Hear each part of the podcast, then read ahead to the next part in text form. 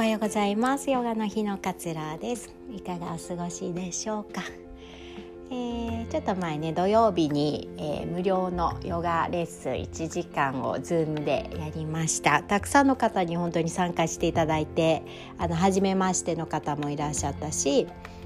昔ねあの会った方も参加してくださったりしていつもあと参加してくださっている方にもお会いできたりしてすごくね充実した土曜日の朝を迎えることができました。参加してくださった皆様ありがとうございました。1時間だったのでねなんかあんまりお話ししすぎてもヨガする時間がなくなっちゃうしでも初めましての方もいるしたくさんお話ししたいななんて思いながらちょっとバタバタと終わってしまいましたがえー、ご参加された方はいかがでしたでしょうか？で次ね、えーと、土曜日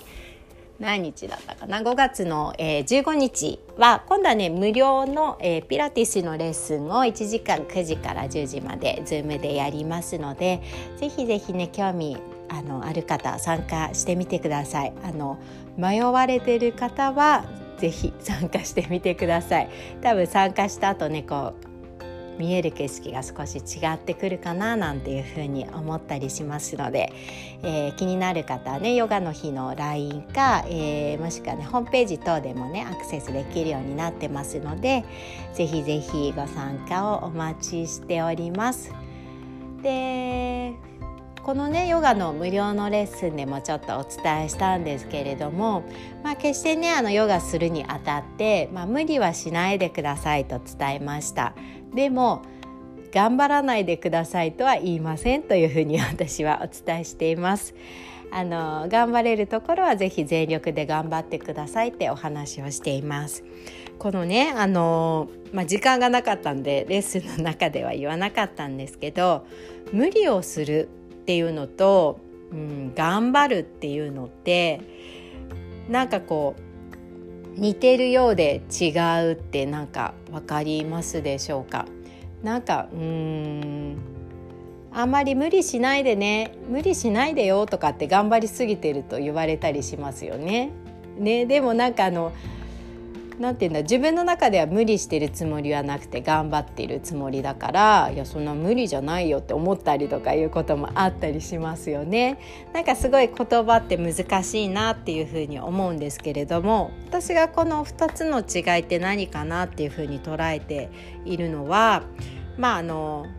頑張るっていうのは自分のこううなんでしょうねできる範囲で頑張ってこうベストを尽くすっていうことだと思うんですね。で逆に無理するっていうのは自分のできる範囲をもう超えたところで頑張っているっていうような表現なのかなっていうふうに思うんです。だから無理しないでくださいっていうのは自分のそのキャパシティをもう超えて例えばすごく膝が痛いって思ってるので同じポーズをこうキープし続けるっていうのはもう自分のその骨格とかね持っているものっていうのをもう超えて頑張っている状態なのでいつかねどこかでこうしわ寄せが来るんですよね。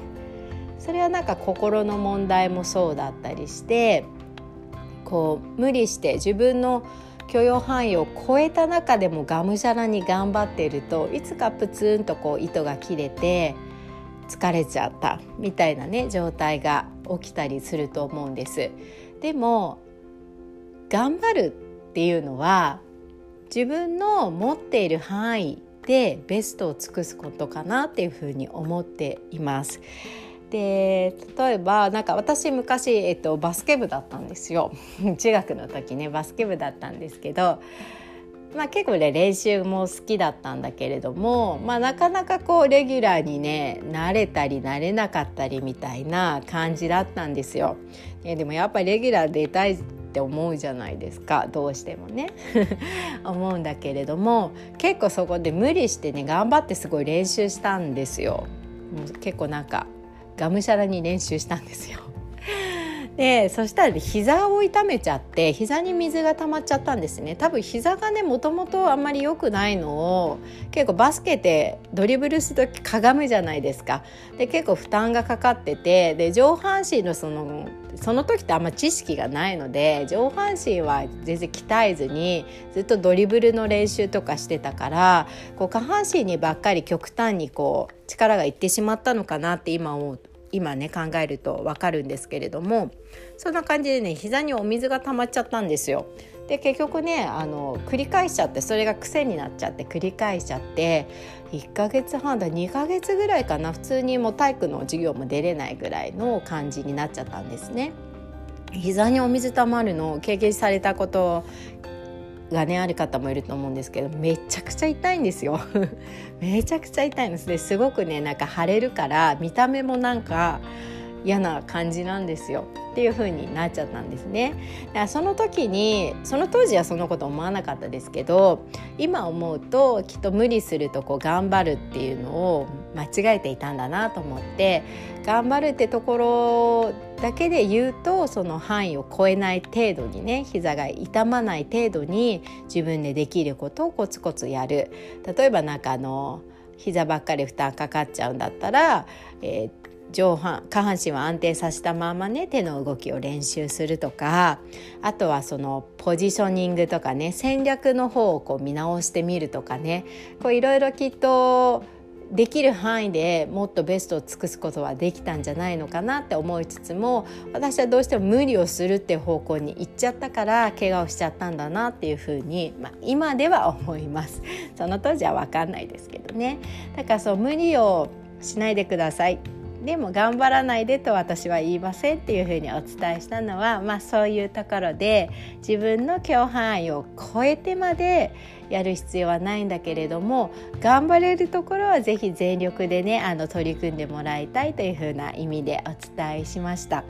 あのやっぱりね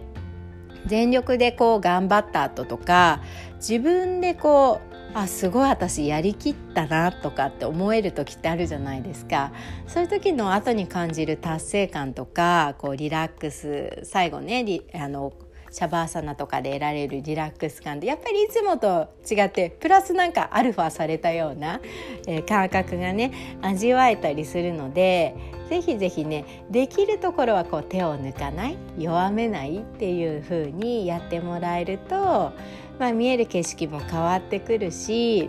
なんかこう自分で自分を褒めてあげられるようなね瞬間がたくさんこう出てくるんじゃないのかななんていうふうに思ったりしています。なんかね日本人ってすごい日本人ってっていうかなすごい真面目だからみんな私たちって ついつい無理をするって方に行っちゃうんだけれども無理をするんじゃなくて、まあ、ベストを尽くすっていう風にこう考えられるといいのかななんていうふうに思ったりしたそんなねヨガの朝のレッスンでした。ぜひぜひ迷われてる方ピラティスもね経験してみてくださいでピラティスとヨガの違いって何なのってよく聞かれるんですけど